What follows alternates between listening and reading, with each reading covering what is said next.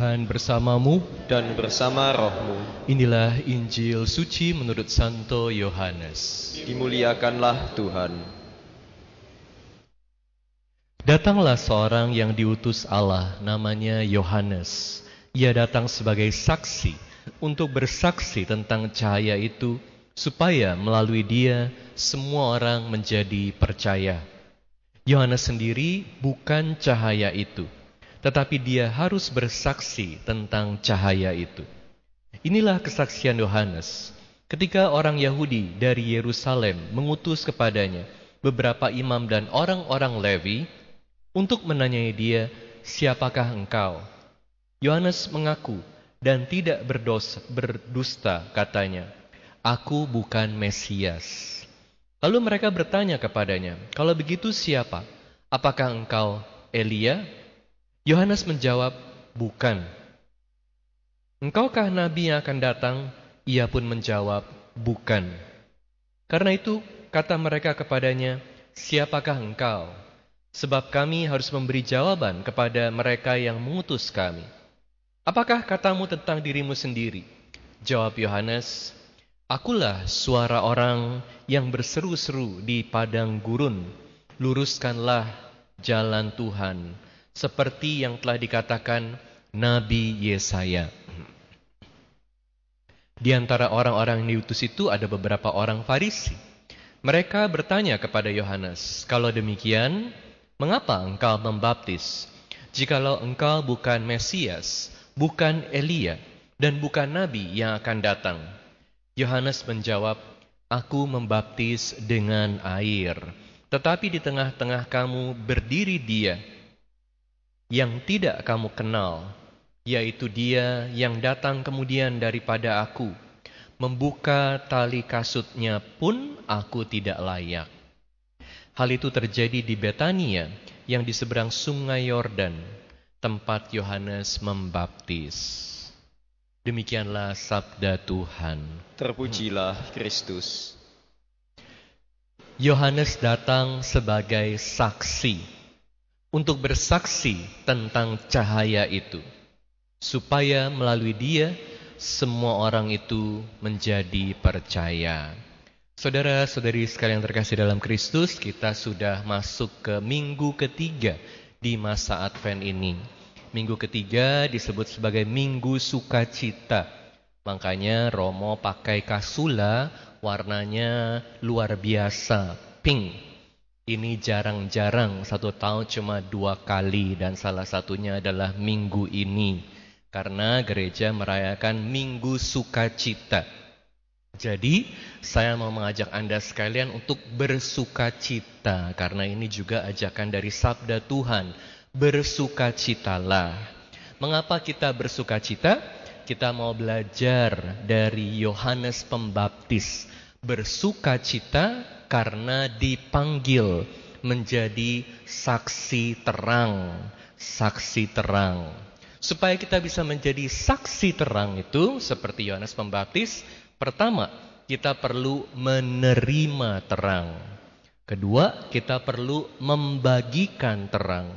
Ketiga, bersyukur atas transformasi terang. Pertama, menerima terang. Tuhan Yesus sudah memberikan terang kepada kita, terang kebenaran, dan terang ini sudah diberikan kepada semua orang. Tetapi sayangnya, ada banyak orang yang masih hidup dalam kegelapan karena belum menerima terang. Jadi, bagaimana caranya supaya bisa menerima terang? Tentu, supaya bisa menerima terang, kita perlu berelasi dengan sang terang, berhubungan dengan sang terang. Kalau nggak pernah berelasi, nggak pernah berhubungan, bagaimana bisa menerima terang tersebut? Oleh karena itu, kita harus punya waktu untuk Tuhan, punya waktu untuk berdoa, punya waktu untuk mohon bimbingan Tuhan, kebijaksanaan Tuhan dalam hidup kita. Anda punya waktu gak? Yohanes Pembaptis sangat diberkati sehingga dari dia masih ada di rahim mamanya Elizabeth dia sudah mengalami Yesus sudah bersuka cita saat Bunda Maria mengunjungi mamanya. Lalu dikatakan bayi yang ada di rahim Elizabeth, yaitu Yohanes Pembaptis, melonjak kegirangan.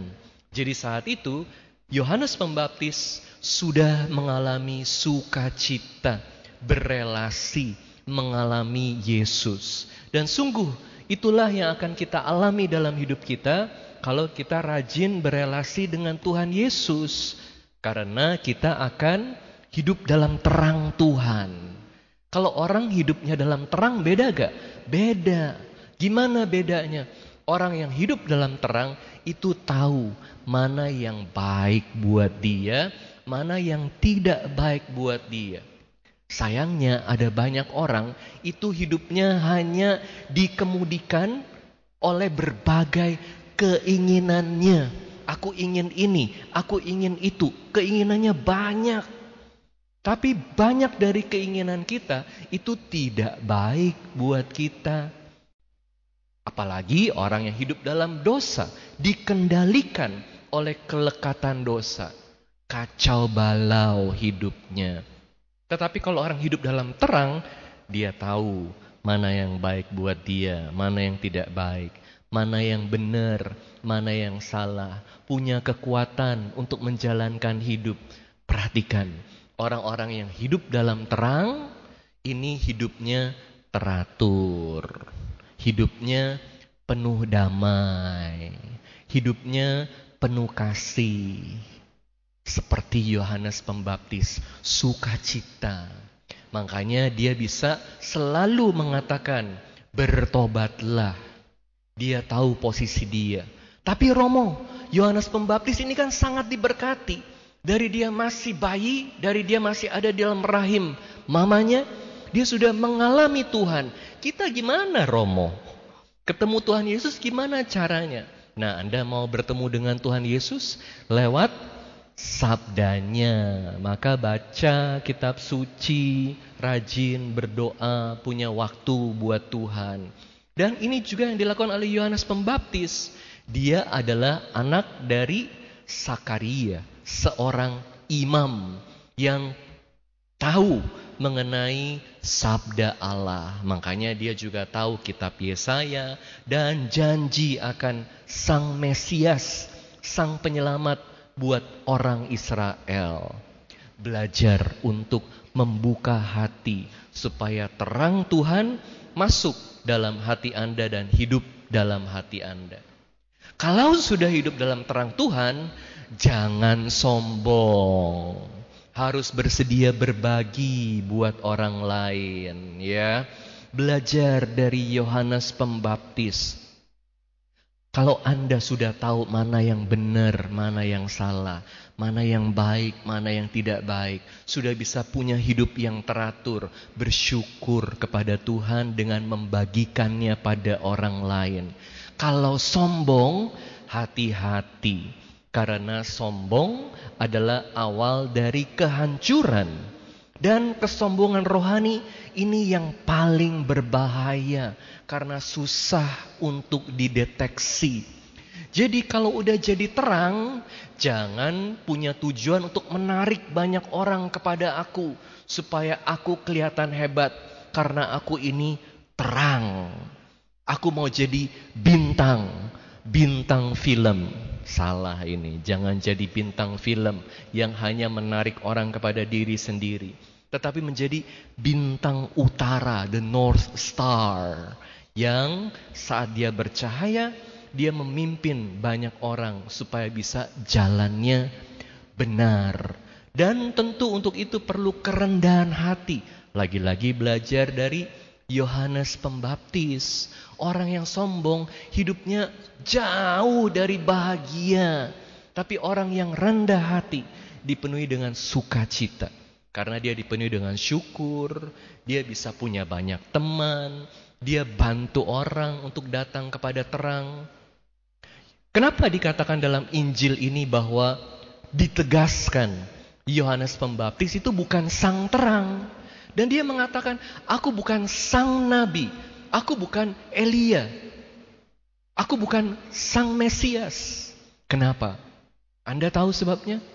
Karena Yohanes Pembaptis dengan hidup dalam terang, hidupnya luar biasa. Yohanes Pembaptis itu lebih terkenal dari Yesus di zamannya Yesus. Jadi, kalau dia mau sombong, mau tarik banyak orang hanya pada diri dia sendiri, gampang, gampang sekali. Tapi dia tahu bahwa dia bukan sang terang. Dia hanya menjadi saksi dari terang tersebut. Jadi nggak usah sombong. Kalau Anda sudah diberkati Tuhan, bisa hidup dengan baik, tolong jaga kerendahan hati. Karena kalau tidak, Anda akan dihancurkan oleh kesombongan Anda. Hati-hati, makanya harus berbagi. Dan sukacita selanjutnya adalah saat kita melihat bagaimana saat kita membagikan terang tersebut, udah hidup dalam terang dan membagikan terang, kita melihat bagaimana Allah mengubah orang-orang yang ada di sekitar kita. Karena mereka melihat kita, mengalami kita yang membagikan terang tersebut bukan karena kita, tetapi karena Tuhan bekerja lewat diri kita. Kita selalu bersyukur kalau mengalami guru yang luar biasa. Guru yang luar biasa itu bukan pinter ngomong saja. Guru yang luar biasa adalah guru yang mampu mentransformasi murid-muridnya. Karena apa? Karena pertama-tama dia sudah mengalami transformasi itu dalam dirinya. Anda mau gak suami Anda dekat sama Tuhan? Romo gimana ya caranya ya supaya anak-anak dekat sama Tuhan? Romo gimana ya caranya supaya istriku bertobat? Udah dibilangin tiap hari, bertobatlah. Udah dimarahin tiap hari, udah diceramahin tiap hari, tapi masih begitu terus Romo. Jawabannya, Mungkin karena Anda sendiri belum sungguh-sungguh bertobat. Mungkin Anda sendiri belum sungguh-sungguh mengalami transformasi dari Tuhan. Mungkin Anda banyak maunya. Mungkin Anda cuma tahu banyak, tetapi sombongnya luar biasa. Gimana suami mau bertobat? Kata kamu jadi Katolik itu baik. Tapi lihat diri kamu. Kamu tahu banyak firman Tuhan, tapi kerjanya tiap hari marah-marah melulu. Kamu udah ke gereja tiap hari, tapi tiap hari khawatir melulu. Kamu udah jadi pewarta, tapi sombongnya, aduh, nggak tahan. Gimana orang mau bertobat? Gimana suami yang paling dekat sama kita bisa bertobat? Gimana istri mau kita bawa sama Tuhan? Makanya guru yang luar biasa dan kita bersyukur kalau kita mengalami guru yang luar biasa. Itu adalah guru yang sungguh-sungguh menjadi saksi terang lewat perkataan dan hidupnya. Semoga kita juga bisa jadi seperti Yohanes Pembaptis yang luar biasa. Saat saya mempersiapkan khotbah ini, saya coba cari contoh guru yang luar biasa. Dan saya ingat ada tokoh Santo luar biasa Santo ini sangat dekat dengan banyak sekali anak muda namanya Santo Don Bosco. Nah, pernah dengar gak Santo Don Bosco? Romo-romo Don Bosco di Surabaya melayani di paroki Perak. Don Bosco ini ada ceritanya kenapa dia melayani banyak anak muda.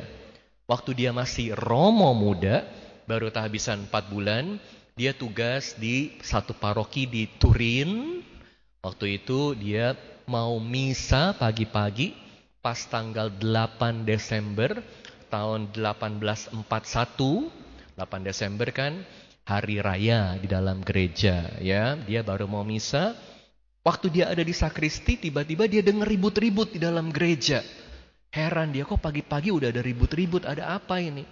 Dia masuk ke dalam gereja, dia lihat ternyata sakristannya lagi kejar-kejar satu anak muda.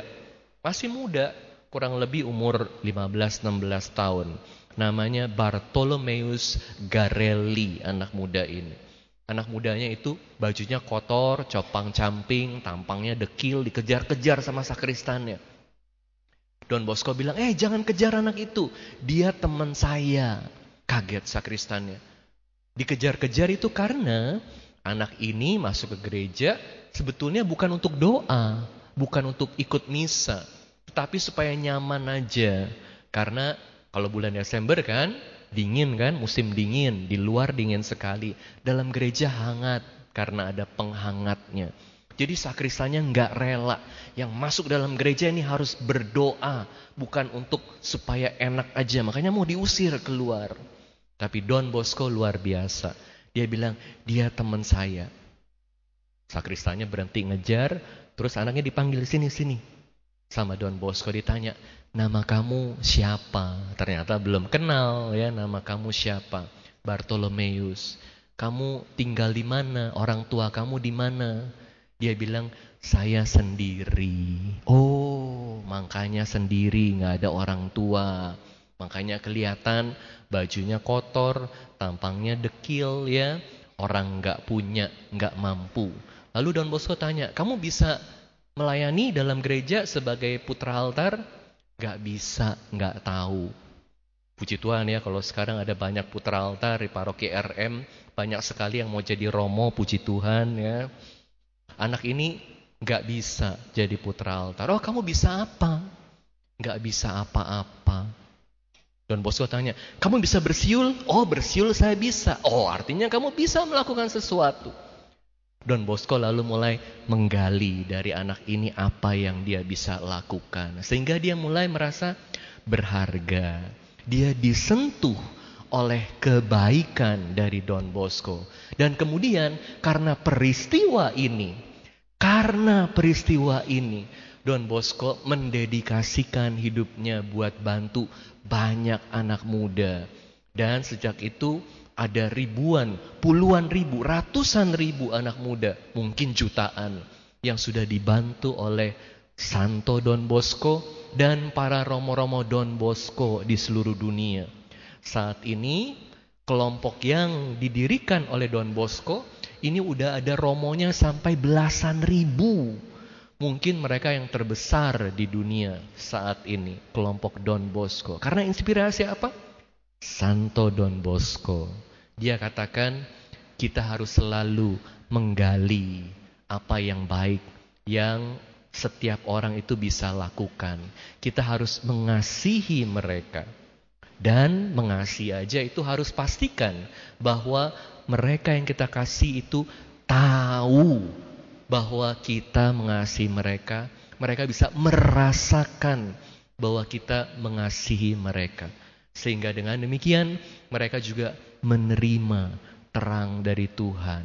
Menerima kasih dari kita karena pertama-tama kita sudah menerima kasih itu dari Tuhan. Terang itu dari Tuhan. Semoga Anda sekalian di hari Minggu sukacita ini mengalami sukacita dari Allah karena Allah memberikan kepada kita terang dan mau supaya kita membagikan terang itu dan melihat bagaimana terang itu mentransformasi orang lain dan saya. Selamat hari Minggu Sukacita. Amin. Tuhan bersamamu dan bersama rohmu. Inilah Injil suci menurut Santo Yohanes. Dimuliakanlah Tuhan. Datanglah seorang yang diutus Allah namanya Yohanes. Ia datang sebagai saksi untuk bersaksi tentang cahaya itu, supaya melalui dia semua orang menjadi percaya. Yohanes sendiri bukan cahaya itu, tetapi dia harus bersaksi tentang cahaya itu. Inilah kesaksian Yohanes ketika orang Yahudi dari Yerusalem mengutus kepadanya beberapa imam dan orang-orang Lewi untuk menanyai dia, "Siapakah engkau?" Yohanes mengaku dan tidak berdusta, katanya, Aku bukan Mesias. Lalu mereka bertanya kepadanya, Kalau begitu, siapa? Apakah engkau Elia? Yohanes menjawab, Bukan. Engkaukah nabi yang akan datang? Ia pun menjawab, Bukan. Karena itu kata mereka kepadanya, Siapakah engkau? Sebab kami harus memberi jawaban kepada mereka yang mengutus kami. Apakah katamu tentang dirimu sendiri? Jawab Yohanes. Akulah suara orang yang berseru-seru di padang gurun. Luruskanlah jalan Tuhan. Seperti yang telah dikatakan Nabi Yesaya, di antara orang-orang yang diutus itu ada beberapa orang Farisi. Mereka bertanya kepada Yohanes, "Kalau demikian, mengapa engkau membaptis? Jikalau engkau bukan Mesias, bukan Elia, dan bukan nabi yang akan datang?" Yohanes menjawab mereka, "Aku membaptis dengan air, tetapi di tengah kamu berdiri Dia yang tidak kamu kenal." Yaitu dia yang datang kemudian daripada aku. Membuka tali kasutnya pun aku tidak layak.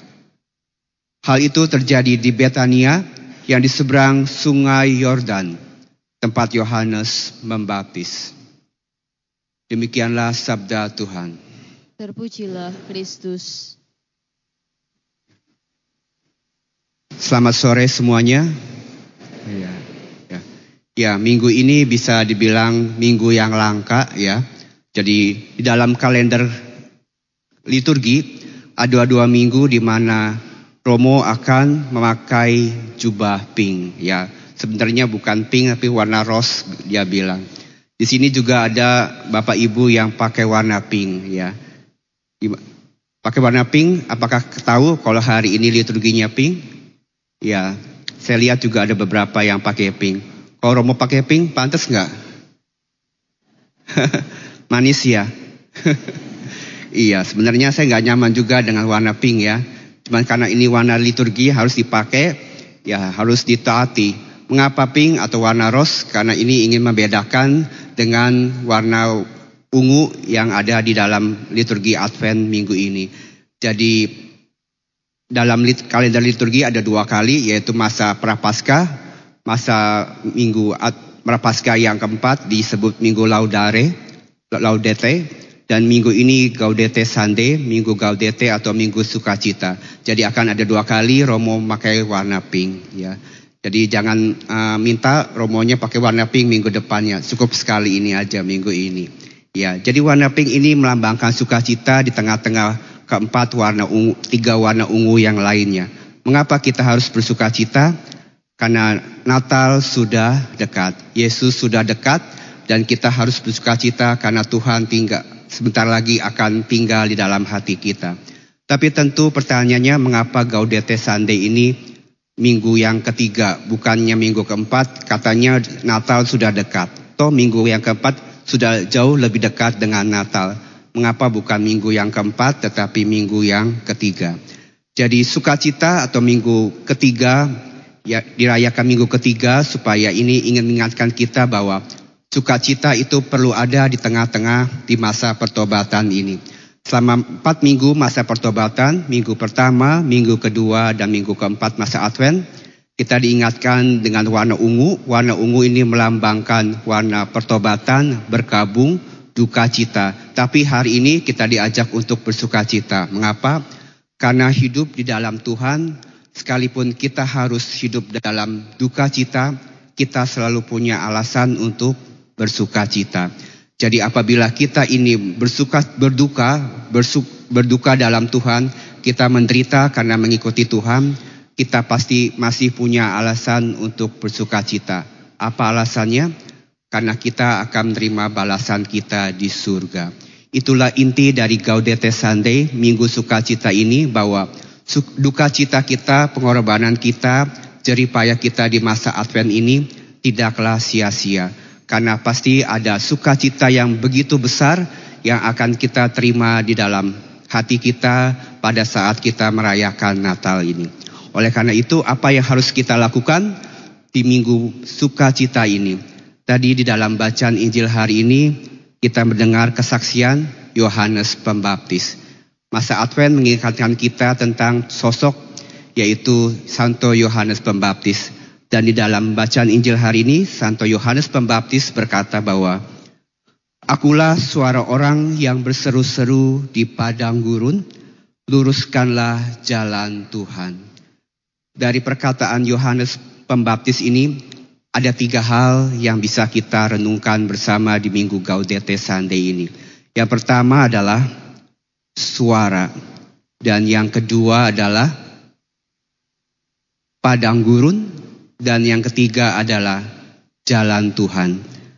Apa yang maksud dengan suara? Mengapa Yohanes Pembaptis ini mengatakan dirinya adalah suara? Kalau kita dengar suara, hari ini, kali ini Bapak Ibu dengar suara saya? Ya, dengar? Ya, gak tidur? Ya. Jadi suara itu bisa bermacam-macam ada banyak suara orang berjalan, tadi ada suara anak kecil yang berbicara. Suara itu macam-macam dan suara ini akan punya makna bila disertai dengan kata-kata. Suara piring jatuh, piring pecah tentu berbeda dengan suara orang bernyanyi. Dan Yohanes adalah suara dan apa yang menjadi kata-kata adalah Tuhan Yesus sendiri. Dalam kitab Yohanes dikatakan bahwa pada, mala, pada mulanya adalah firman dan firman itu menjadi manusia. Dengan kata lain bahwa Yohanes Pembaptis adalah suara dan Yesus adalah kata-kata yang membuat suara ini berarti, bermakna. Dan yang kedua adalah padang gurun. Mengapa suara itu perlu diserukan di padang gurun? Padang gurun itu apa Bapak Ibu? Padang gurun ini melambangkan suasana gelap kekeringan dan juga keheningan, kekeringan dan keheningan. Ada kalanya dalam hidup ini kita pun mengalami saat-saat padang gurun di mana hidup kita terasa gersang, kita merasa kering dan kita tidak tahu harus berbuat apa. Dan apa yang bisa membuat kita hidup? Kita perlu air hidup yang dari Tuhan. Santo Yohanes bersuruh di padang gurun yang artinya bahwa di tengah-tengah kekeringan hidup kita, di tengah-tengah kegelapan hidup kita, masih ada harapan, masih ada suara yang ingin mengajak kita untuk bersuka cita. Itulah sebabnya minggu ketiga diraya, minggu sukacita dirayakan minggu ketiga, bahwa di tengah-tengah masa pertobatan, di tengah-tengah masa kekeringan, masih ada harapan, masih ada sukacita. Dan yang terakhir adalah jalan Tuhan. Siapa yang di sini suka jalan-jalan? suka ngelencer kalau orang Surabaya bilang. Iya banyak ya. Setelah masa pandemi usai banyak orang yang pergi jalan-jalan, ngelencer ya. Tentu ini hal yang menyenangkan. Saya juga habis bukan jalan-jalan sih sebenarnya habis mem, membimbing rohani perjalanan ke Vietnam ya. Tanggal seminggu yang lalu saya ke Vietnam, saya banyak mengunjungi gereja-gereja bersejarah di sana dan beberapa tempat yang ya lumayan bagus, lumayan untuk uh, menambah iman. Jadi jalan-jalan itu artinya kita tidak diam. Jalan Tuhan artinya bahwa kita ingin menuju kepada Tuhan. Yang namanya jalan pasti kita bergerak maju. Jalan itu bukan artinya diam saja. Jadi artinya mempersiapkan jalan Tuhan, kita ini harus move on.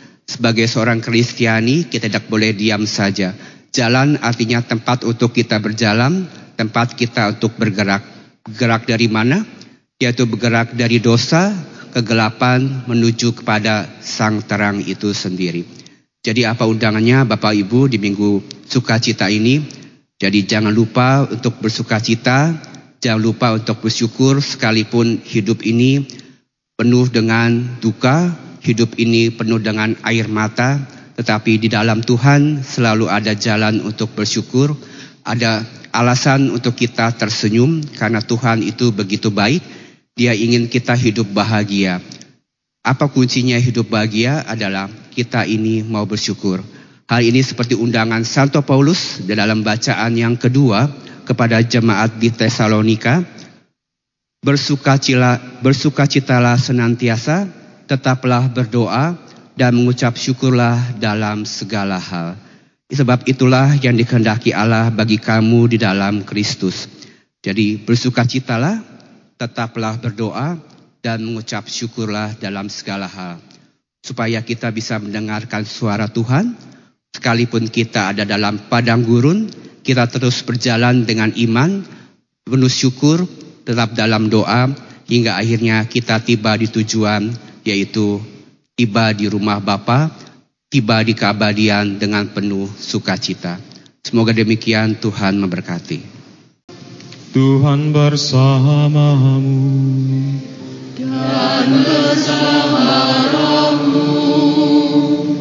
Inilah Injil suci menurut Yohanes.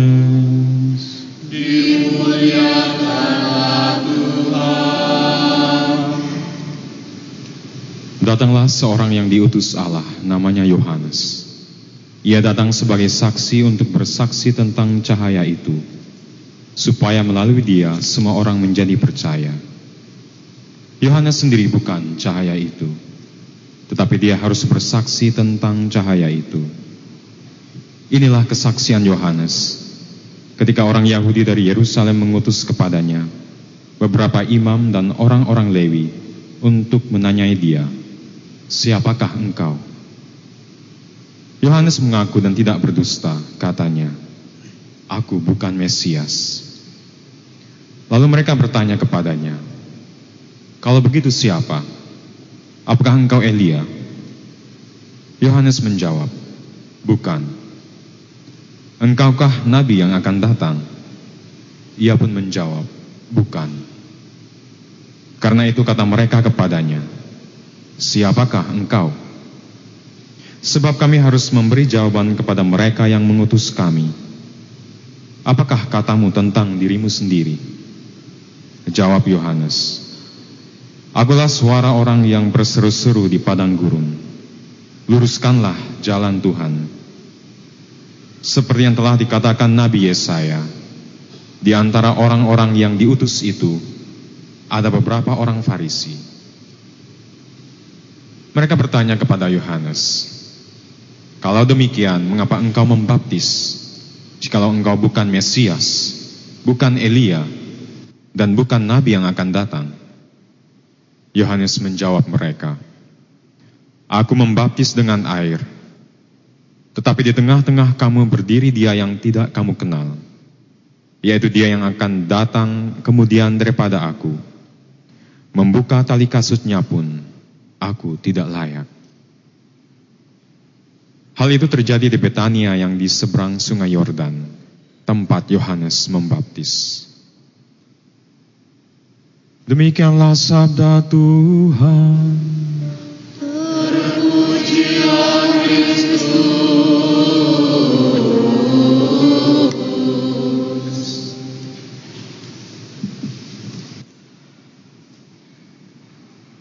Saudara-saudara yang dikasih Tuhan kita Yesus Kristus, saya punya satu jawaban, saya punya satu pertanyaan sederhana untuk Bapak Ibu, saudara-saudara sekalian. Ini katekese singkat, oke? Siap dengan pertanyaan dari saya? Oke. Apa yang beda pada perayaan Ekaristi hari Minggu ini? Promo pohon Natalnya udah ada di situ. Gitu. Apa yang beda? Warna apa ini? Pink. Tapi ada beberapa yang bilang kalau warna ini yang tepat adalah warna rose. Oke, okay. rose. Jadi hari ini Romo-Romo pakai warna kesukaan Romo-Romo. warna pink, warna rose. Nah, ada istilah Latin untuk menggambarkan liturgi hari ini, Minggu Advent ketiga. Ada yang tahu istilah Latinnya apa? Gau, gaudete yang artinya sukacita, sukacita, joy, rejoice. Nah pertanyaan sekarang, mengapa kita harus bersuka cita? Dalam bacaan kedua, Santo Paulus menegaskan kepada kita, selalulah bersukacita. Selalulah bersukacita. Dan ini undangan untuk kita semua. Apa pun keadaan hidup kita, sesulit apa pun itu, justru justru pada saat yang sulit, pada saat kita dalam situasi di mana problema datang bertubi-tubi, di mana masalah sepertinya tidak bisa selesai dan tidak ada jalan keluar, bersukacitalah selalu. Ini sulit. Ini sulit. Tetapi bukan berarti tidak mungkin. Nah, pertanyaannya, apa sumber sukacita kita? Atau yang paling tepat, siapa sumber sukacita kita? Kalau kita mengandalkan diri kita, tentu saja kita tahu jawabannya. Kalau kita mengandalkan kekuatan kita, pelajari saja sejarah peradaban manusia, di mana manusia mengandalkan kekuatannya sendiri. Kerajaan banyak yang berjatuhan, kekuasaan selesai karena manusia mengandalkan kecerdasan, kekuatannya sendiri.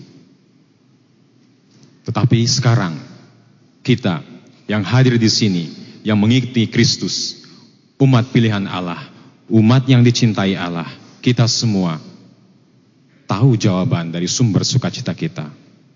Allah itu sendiri. Allah itu sendiri. Dan sumber sukacita kita tidak pernah ingkar janji.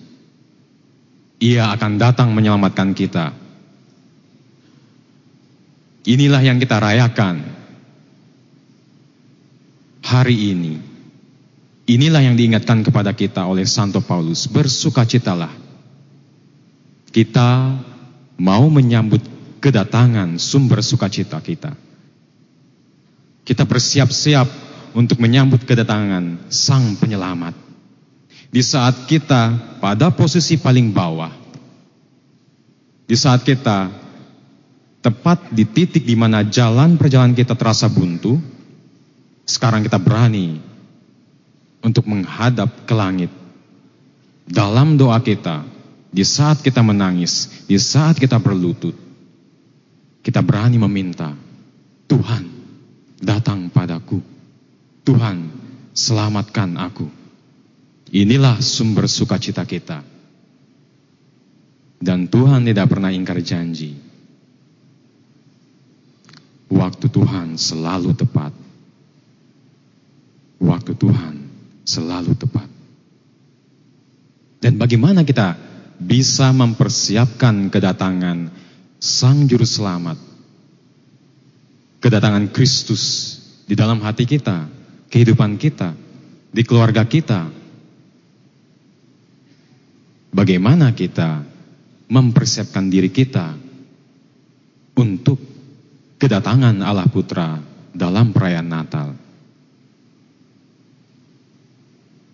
Romo, cara kami menyambut perayaan Natal adalah dengan mendekorasi rumah dengan pernak-pernik hiasan Natal.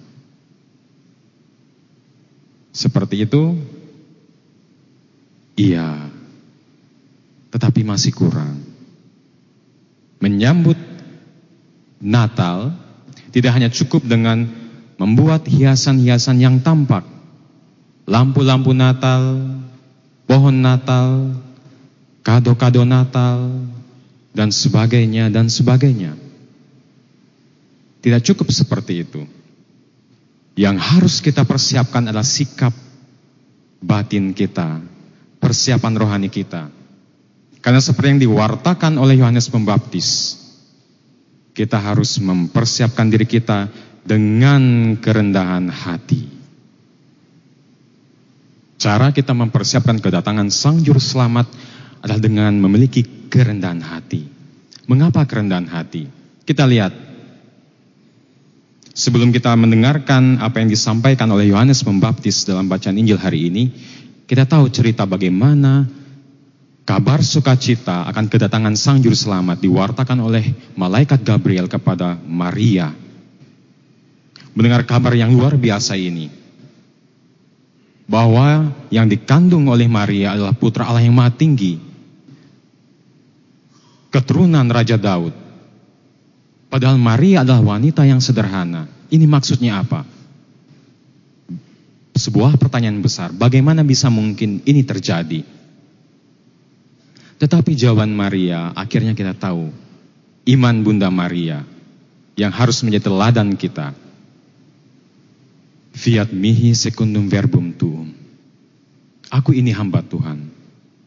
Terjadilah padaku menurut perkataanmu. Aku ini hamba Tuhan. Maria menempatkan dirinya sebagai seorang hamba. Kerendahan hati. Kerendahan hati Bunda Maria ini yang membuka lebar pintu keselamatan kita. Ini adalah partisipasi keterlibatan kita umat manusia yang meminta dan harus meminta kedatangan Sang Juru Selamat. Karena tanpa Sang Juru Selamat, kita tahu sekali lagi dalam sejarah peradaban manusia, hanya dengan mengandalkan kekuatan kita sendiri, kepintaran kita sendiri, kemampuan kita sendiri, kita tidak mampu menyelamatkan diri kita sendiri. Dalam doa-doa kita, kita senantiasa bersuruh Tuhan, datanglah kepadaku. Kerendahan hati Bunda Maria menjadi jawaban kita semua, permintaan kita semua.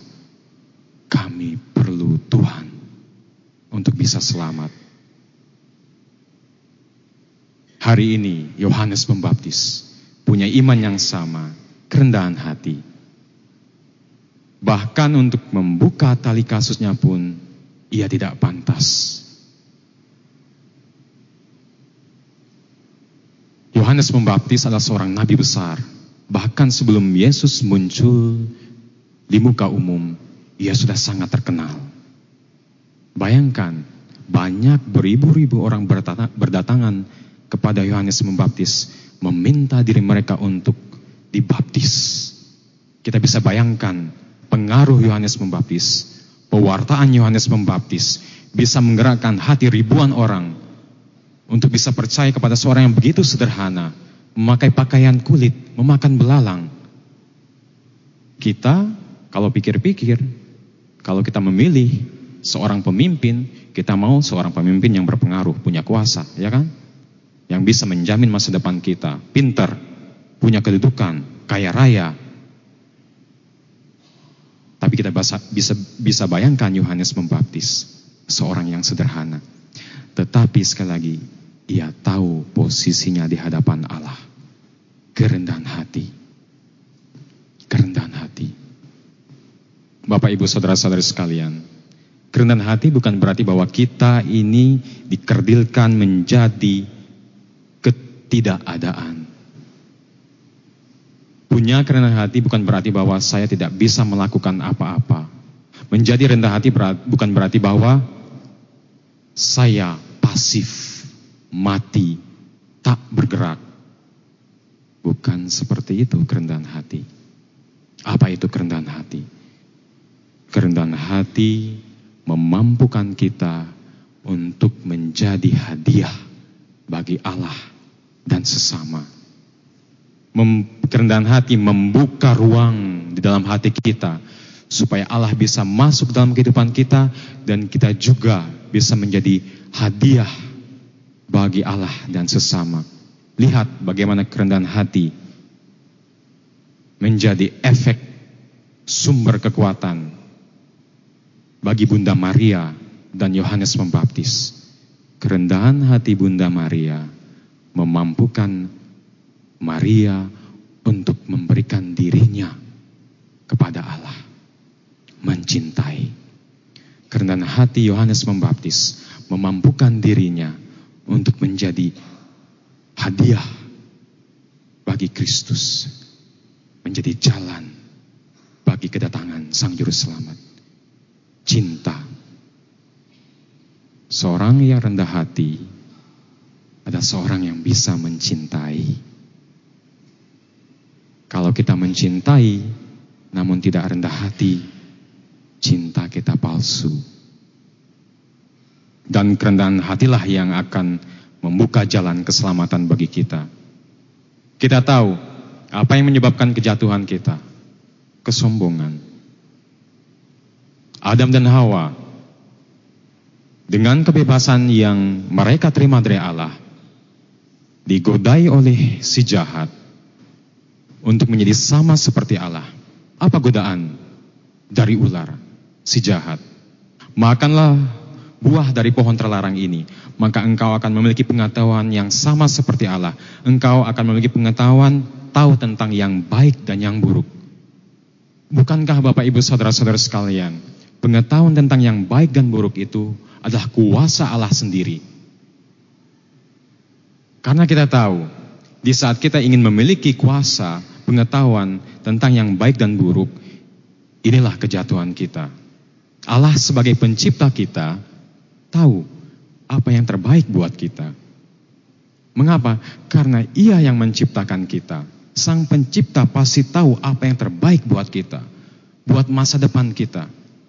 Makanya kita selalu berdoa, Tuhan, berikan yang terbaik bagiku. Untuk studiku, untuk pekerjaanku, untuk pelayananku, untuk panggilanku, pasangan hidupku. Tuhan berikan yang terbaik. Namun pada saat kita mengatakan, aku tahu apa yang terbaik bagi diriku, kesombongan masuk. Di situlah kejatuhan kita. Kerendahan hati memampukan kita untuk mencintai. Dan kerendahan hati membuka jalan keselamatan bagi kita. Bapak, Ibu, Saudara-saudara yang dikasih Tuhan kita Yesus Kristus. Pada saat nanti ketika Anda harus mengetuk pintu surga, jangan pernah berharap pintu surga akan dibukakan bagi Anda kalau Anda tidak punya kerendahan hati. Kalau Anda punya kesombongan. Karena apa? Karena pintu yang Anda ketuk, kerajaan surga yang ingin Anda masuki dan menjadi anggota dari kerajaan surga tersebut, sang raja adalah raja yang rendah hati. Buktinya apa? Ia adalah Allah, sang pencipta, mau menjadi sama seperti kita manusia kecuali dalam hal dosa. Bukan sebagai seorang raja yang punya kuasa di muka bumi ini, bukan sebagai seorang yang kaya raya, bukan sebagai seorang pejabat, tapi sebagai seorang manusia yang lemah, baik, kerendahan hati. Mau masuk surga, harus rendah hati. Karena raja, pemilik kerajaan surga, sudah menunjukkan kepada kita, ia sendiri rendah hati sulit, masih punya pergumulan untuk bisa rendah hati, jangan takut. Mohon berkat rahmat dari Allah dalam perayaan Ekaristi ini. Mintalah pencurahan roh kudus supaya Anda mendapat karunia kerendahan hati. Mintalah dalam doa Anda, Tuhan, mampukan aku, ajari aku untuk rendah hati karena kerendahan hati adalah bahasamu sendiri. Kan dengan rendah hati, aku mampu untuk mencintai. Kan dengan rendah hati, engkau menyelamatkan aku. The Lord be with you. and with your spirit. A reading from the Holy Gospel according to John. Glory to you, O Lord. A man named John was sent from God. He came from testimony to testify to the light, so that all might believe through him. He was not the light, but came to testify to the light. And this is the testimony of John. When the Jews from Jerusalem sent priests and Levites to him to ask him, Who are you? He admitted and did not deny it, but admitted, I am not the Christ. So they asked him, What are you then? Are you Elijah? And he said, I am not. Are you the prophet? He answered, No. So they said to him, So are you so we can give an answer to those who send me. What do you have to say for yourself? He said, I am the voice of one crying out in the desert, make straight the way of the Lord. As Isaiah the prophet said, some Pharisees were also sent. They asked him, Why then do you baptize if you are not the Christ or Elijah or the prophet? John answered them, I baptize with water, but there is one among you whom you do not recognize, the one who is coming after me, whose sandal strap I am not worthy to untie. This happened in Bethany across the Jordan, where John was baptizing. The Gospel of the Lord. Praise to you, Lord Jesus Christ. Please be seated. Good morning once again, my brothers and sisters. I think some of you do not know me yet, no? So before I give my short reflection, I will introduce myself first. Yeah. So my name is Romo or Father Agustinus Hermawan OP. I just get ordained last June 2023. So I just six months become a priest. I was ordained in Cathedral Surabaya, Gereja Hati Kudus Yesus by the late Bishop Vincentius Sutikno. And I was assigned here in Redemptor Mundi Church since, since last June. But since then, I never say Mass in this Mass. So it is the first time for me to say Mass during the 10 a.m. Sunday Mass. So, so nice to meet all of you. Yeah. Yeah, my brothers and sisters, in this life there is always a first time for everything. Likewise, in today's Gospel from John, John the Evangelist tells us the story when the Jews encountered John the Baptist for the first time. At the moment, the priests and the Levites asked John, "Who are you?" Maybe if you you if you you have chance to ask me, maybe you will ask me also, "Who are you? Are you the priest? Are you a priest?" Yeah. I think it's normal for the people who just meet for the first time to ask that question. Who are you? Where do you stay? How are you? So that we can get know each other better and develop our relationship. Unfortunately, the Jews compared John the Baptist with other people, such as Jesus, Elijah, and the prophet. However, thanks be to God, because John the Baptist does not take advantage of their mistake for, for the further his own glory. Rather, John humbled himself and said, I am the voice of one crying out in the wilderness. Make straight the way of the Lord. My brothers and sisters, from the answer of John the Baptist, there are two things that we can reflect. The first is about the voice. In this life, we can hear many voices, like the voices someone singing, someone crying, someone shouting, and now you are listening to my voice. Do you hear my voice? Yeah, uh, yeah. Hopefully you will not get sleep. Yeah, yeah. So, what makes the voice meaningful is that is the word or the voice contains word. So, voice without word is meaningless. But if the voice contain word, it can be meaningful. And in John chapter 1, it is said that in the beginning was the Word, and the Word what was with God, and the Word was God. And then the Word become flesh, the Word become man. In other words, the Word become Jesus. Meaning to say, Jesus, that John is the voice, then Jesus Christ is the Word. John is the voice, and Christ is the Word. Therefore, Jesus is the center of John's preaching. Jesus gives the meaning to that voice. So without Jesus, John is nothing. Same with us, without God, we are also nothing. The, that the first about the voice, and the second is about the desert. Why did John the Baptist preach in the desert, in the wilderness?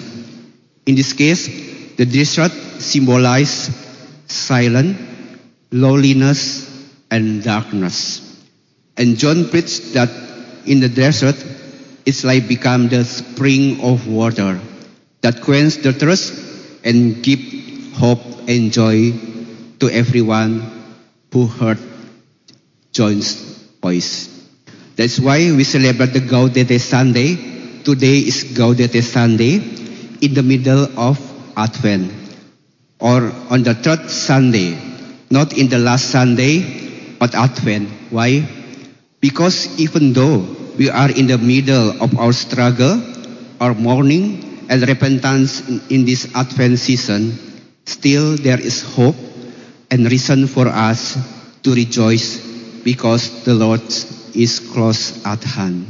So we celebrate the Gaudete Sunday in the third, not in the last Sunday of Advent, because it reminds us that even in our struggle, in the midst of our suffering, in the midst of our repentance, there is a reason for us to be happy, to joyful and smile because God is, is with us.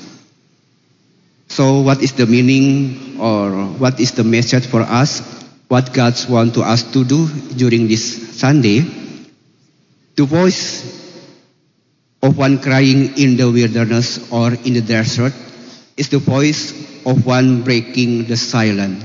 John's voice breaking the sins of the people and break the darkness of the world. As John says, prepare the way of the Lord. To prepare the way means to pray well and be humble. Therefore, like John the Baptist, we are also invited to be the voice that preaches the word of God in the darkness of the world. We should build the light that enlighten people to repent and believe to God. And do not be afraid. Instead, let us be happy and rejoice because God will give the meaning in our lives. As a result, we can be the channel of God's blessing and happiness for others. Indeed, it is the good news for us today, as St. Paul wrote in the, to the Thessalonians in the second reading Rejoice always, pray without ceasing, and in all circumstances give thee thanks. I repeat, rejoice always, pray without ceasing, and in all circumstances give thee thanks, because it is what God has to do. God bless you all. The Lord be with you. and with your spirit. A reading from the Holy Gospel according to St. John. Glory to you, O Lord. A man named John was sent from God. He came for testimony, to testify to the light, so that all might believe through him. He was not the light, but came to testify to the light. And this is the testimony of John. When the Jews from Jerusalem sent priests and Levites to him to ask him, Who are you? He admitted and did not deny it, but admitted, I am not the Christ. So they asked him, What are you then? Are you Elijah? And he said, I am not. Are you the prophet? He answered, No. So they said to him, Who are you? So we can give the, an answer to those who sent us. What do you have to say for yourself? He said, I am the voice of one crying out in the desert, Make straight the, the way of the Lord. As Isaiah the prophet said. Some Pharisees were also sent. They asked him, Why then do you baptize, if you are not the Christ or Elijah or the prophet? John answered them, I baptize with water, but there is one among you whom you do not recognize, the one who is coming after me, whose sandal strap I am not worthy to unite. This happened in Bethany across the Jordan, where John was baptizing. The Gospel of the Lord. Praise to you, Lord Jesus Christ. Please be seated. My brothers and sisters, good afternoon. This afternoon, we are reminded of our basic longing in life, and that is happiness. Gaudete Sunday. This is a joyful Sunday before Natal, before the Christmas. Uh, and it's good to have a break.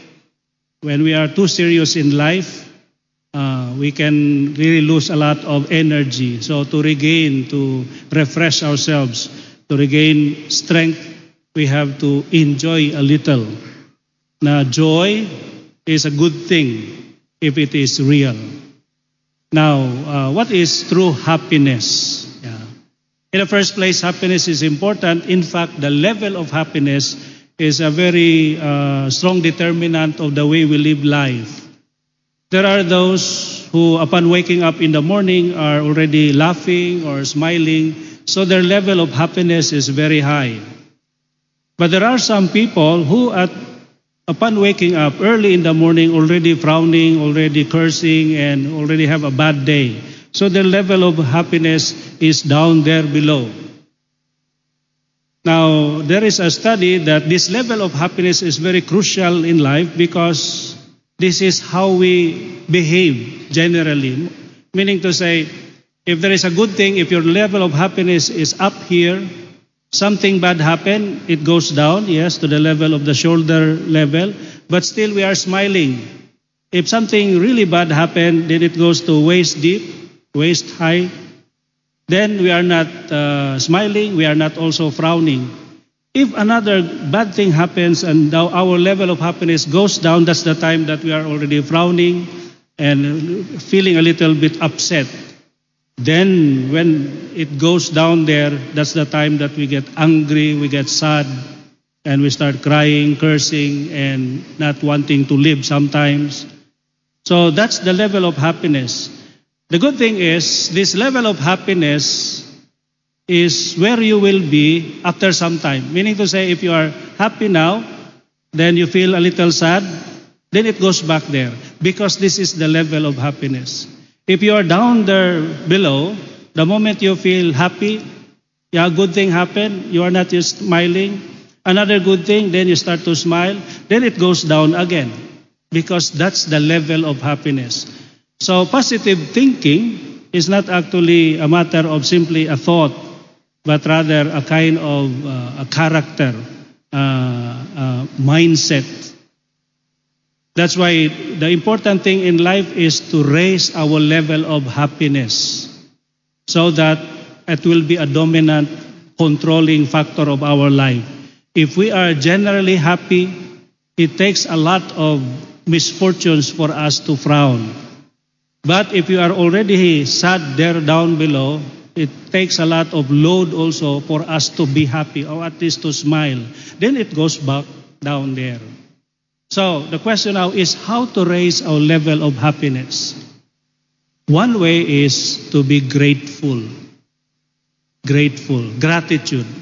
A person who is not grateful will always be feeling lacking, not supported, not taken care of, and always complaining. Now, how can we be grateful if we don't see blessings in life? Uh, especially if our life is really full of problems and trials and difficulties. That's either, there are ways of being grateful, which will now raise our level of happiness. First is be grateful for the small things, for the ordinary things. Sometimes we are grateful, we are waiting for the big bang.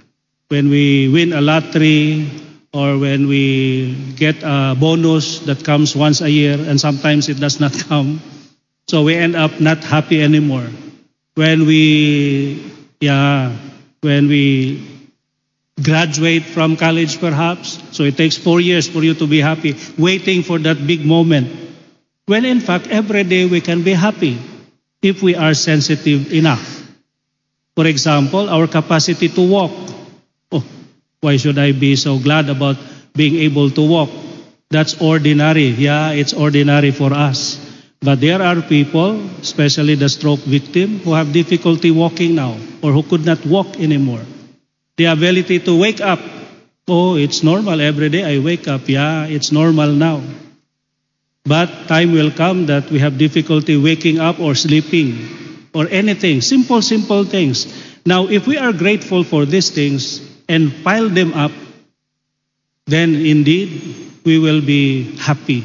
Our level of happiness will rise, and then that, that will dictate our behavior, our character.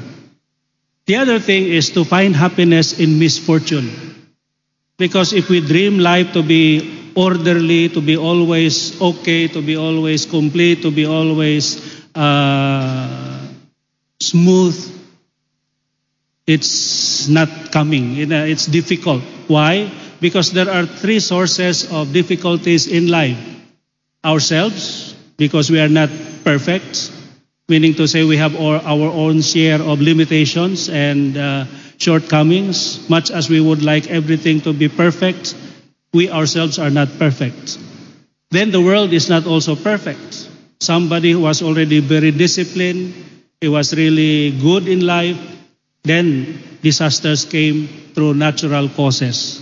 Then, of course, there is the devil who is always looking for something, reason for us to fall and to fail. That is why life will not be orderly. Life will always be challenging and it can be unfair.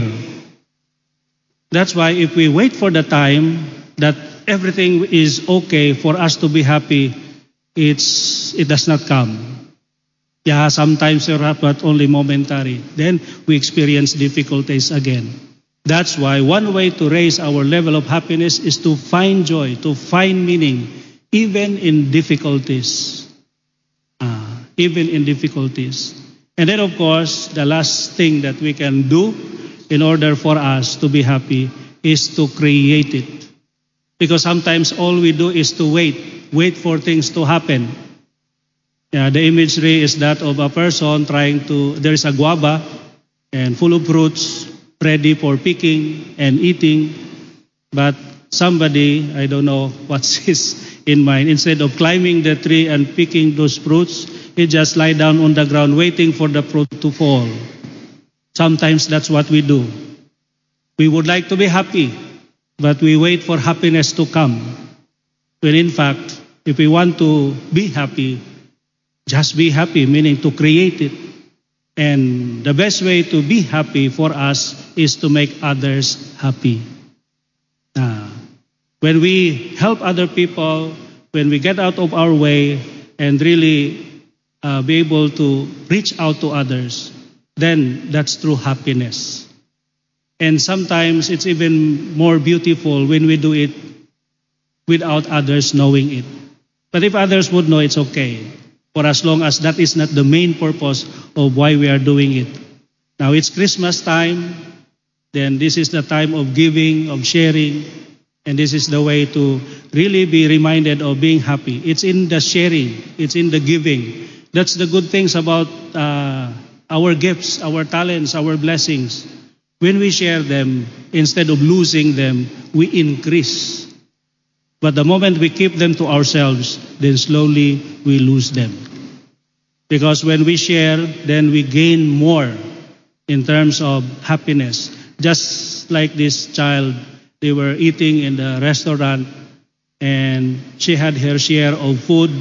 Then out of a sudden, she got up and went out with his with her plate of food and shared it to the person who was outside in the cold, hungry, and he was actually a bum, meaning a person without work.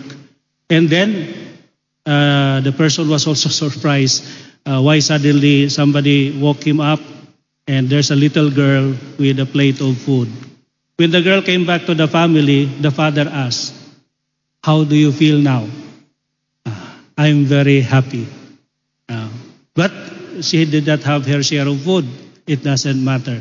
Because she, she saw the joy of the man so hungry for days and in the cold. And that uh, plate of hot food was really a blessing to him. And the parents were very proud of her. And everybody was were praising her. And that's the kind of happiness that uh, we enjoy the moment we share good things in life. So, this Sunday we are reminded to be always happy. Christmas or no Christmas. How? By enjoying, noticing the small blessings that we have. The ability to breathe. There are those people who from early on childhood have difficulty breathing, especially with asthma, this uh, illness, uh, difficult, uh, their, their lungs are not functioning well. If we are able to, to see, because there are people who are blind, to hear, people who are also a blind person, not, not necessarily blind, there are those colored blind, those who cannot see colors. And I have seen this video of a man, or rather a little girl, a little girl uh, who was actually a colored blind, could not see colors, no, black, white, gray, at least. And then the mother, uh, like a three-year-old or two-year-old child, then the mother put the eyeglasses that enables her to see colors. For the first time, she was so uh, excited looking at the mother in colors. the first time that she saw colors. But for us, why should we be grateful about seeing colors? It's normal. Yeah, then we have forgotten. Ordinary things, we still have to be grateful because they do not belong to us by right. They are still a blessing, a gift. Now, if we are sensitive to these little things, how much more if we see blessing in the misfortune and we keep creating occasions for us to be happy by sharing things to others, then indeed we have nothing to worry. Our level of happiness will go higher. And then we will always be happy. Yeah, sometimes we go down, but it goes back there because that is our level of happiness. Amen.